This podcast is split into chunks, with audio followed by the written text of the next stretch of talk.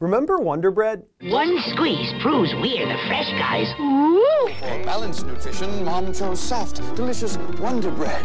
You'll be glad you did. While it may not be the American staple that it once was, it still generates nearly half a billion dollars a year in sales. Wonder Bread's parent company is Flowers Foods, the second largest individual bread producer in the US. Even to be able to ask the question, what happened to Wonder Bread, presumes a particular position in society because for a lot of folks, Wonder Bread has always been there. Today, healthier alternatives and artisan breads of all kinds dominate the very fragmented bread production industry, with more than 34,000 domestic producers and an estimated value of nearly $53 billion in 2023. While white bread is a small piece of the entire industry, Wonder Bread has steadily grown under Flowers Foods and remains a solid contributor to its total portfolio. In fact, from January 2023 to mid August of 2023, the company sold about 55 million loaves of Wonder Bread. When a brand has been around for a long time, the default assumption from consumers is this brand has to have a certain level of quality, otherwise, it wouldn't be around for 100 years. And so, what you see is in Wonder sales, and, and since Flowers added them to the portfolio, you know, they've gradually increased as a percentage of their contribution to Flowers' overall portfolio. We believe that premiumization is a long-term durable trend, but core white bread will, in our view, will never cease to exist.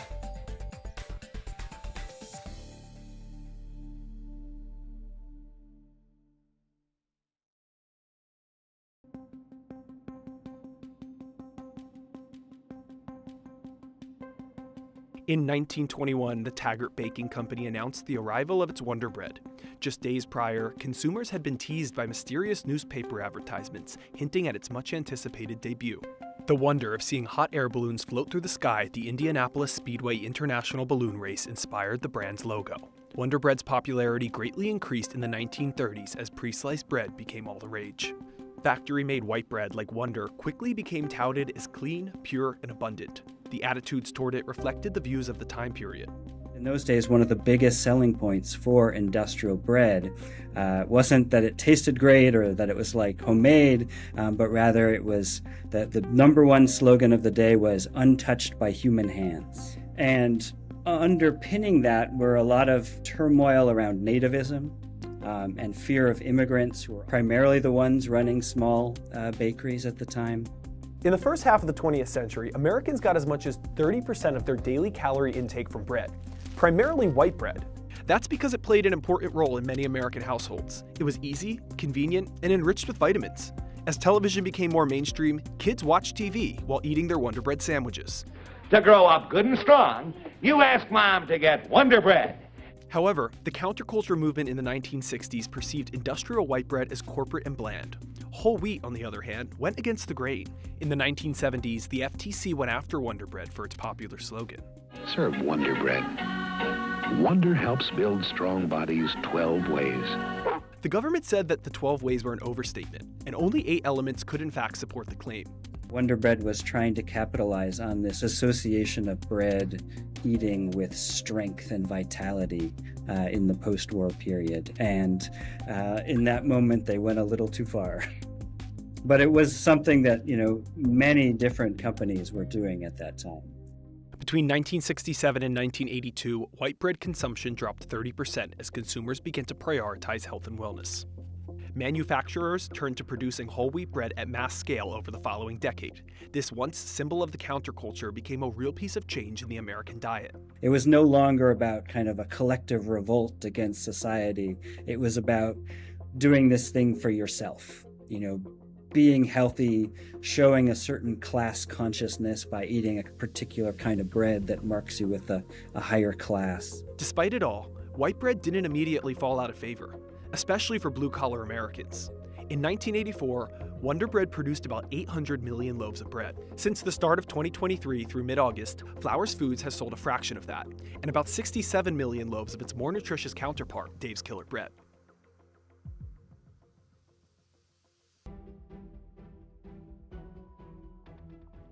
After a series of acquisitions up until 1995, the Wonder Bread brand eventually became part of Interstate Bakeries. In 2004, the company filed for bankruptcy.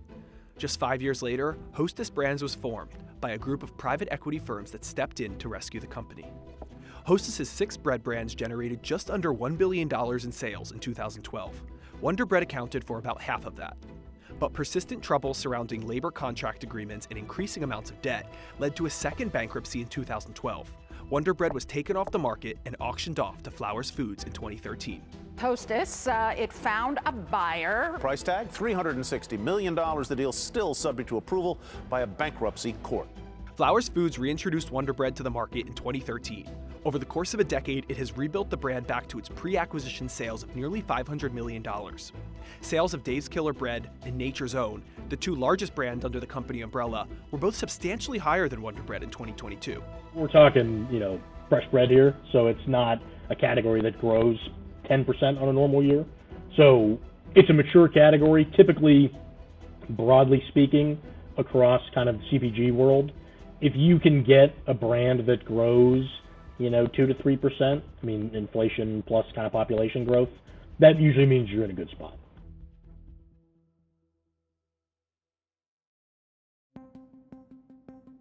The U.S. bread production industry is dominated by two major producers, Grupo Bimbo and Flowers Foods. None of the remaining 34,000 producers control even 1% of the market. Barriers to entry are low. You only need some simple branding and a good recipe. And Americans seem to enjoy the variety. It's the transition from this kind of period of mass produced, one size fits all commodities um, that reigned during the post war period, a period of, of declining economic inequality, strong unions, uh, manufacturing power, into the kind of the present day moment where you see the rise of choice and niche markets um, but that's also paralleling the skyrocketing of economic inequality in the country. While Wonder Bread may not have huge sales growth potential in an increasingly health conscious world, it still sells enough to its core audience. The company boasts a 94% brand awareness. As a company, you don't want to neglect those consumers that are aging, but still represent a large portion of fresh bread consumers. And so you keep the brand equity that you have with Wonder and you capitalize on that group but then you also pivot the portfolio towards kind of the next generation. I think that's what you see them doing with Dave's Killer Bread. Dave's Killer Bread was acquired by Flowers in 2015. In 2018, estimated sales were $377 million. By 2022, that number had grown to nearly a billion. 2016 until now, it's basically grown yeah, 10x. Um, so rapid growth in comparison yes. to Wonder Bread. Absolutely. And rapid growth compared to the category as a whole. The inherent margin benefit of selling one loaf of Dave's is at nearly twice the price um, is substantial versus selling a single loaf of Wonder. Flowers has dipped its hand in a number of different food markets through acquisitions of canned foods, snacks, and frozen vegetable companies. However, it later divested from these brands and began to focus solely on the fresh baked goods category in 2003. Two decades later, Flowers' lineup continues to capture all corners of the market, and Wonder Bread, while having been through a lot, doesn't seem to be going anywhere. Having a kind of a full gambit of options for consumers to choose from with Wonder, with Nature's Own, with Dave's Killer Bread is going to be important for them uh, to kind of capitalize and win across all the different consumer age ranges.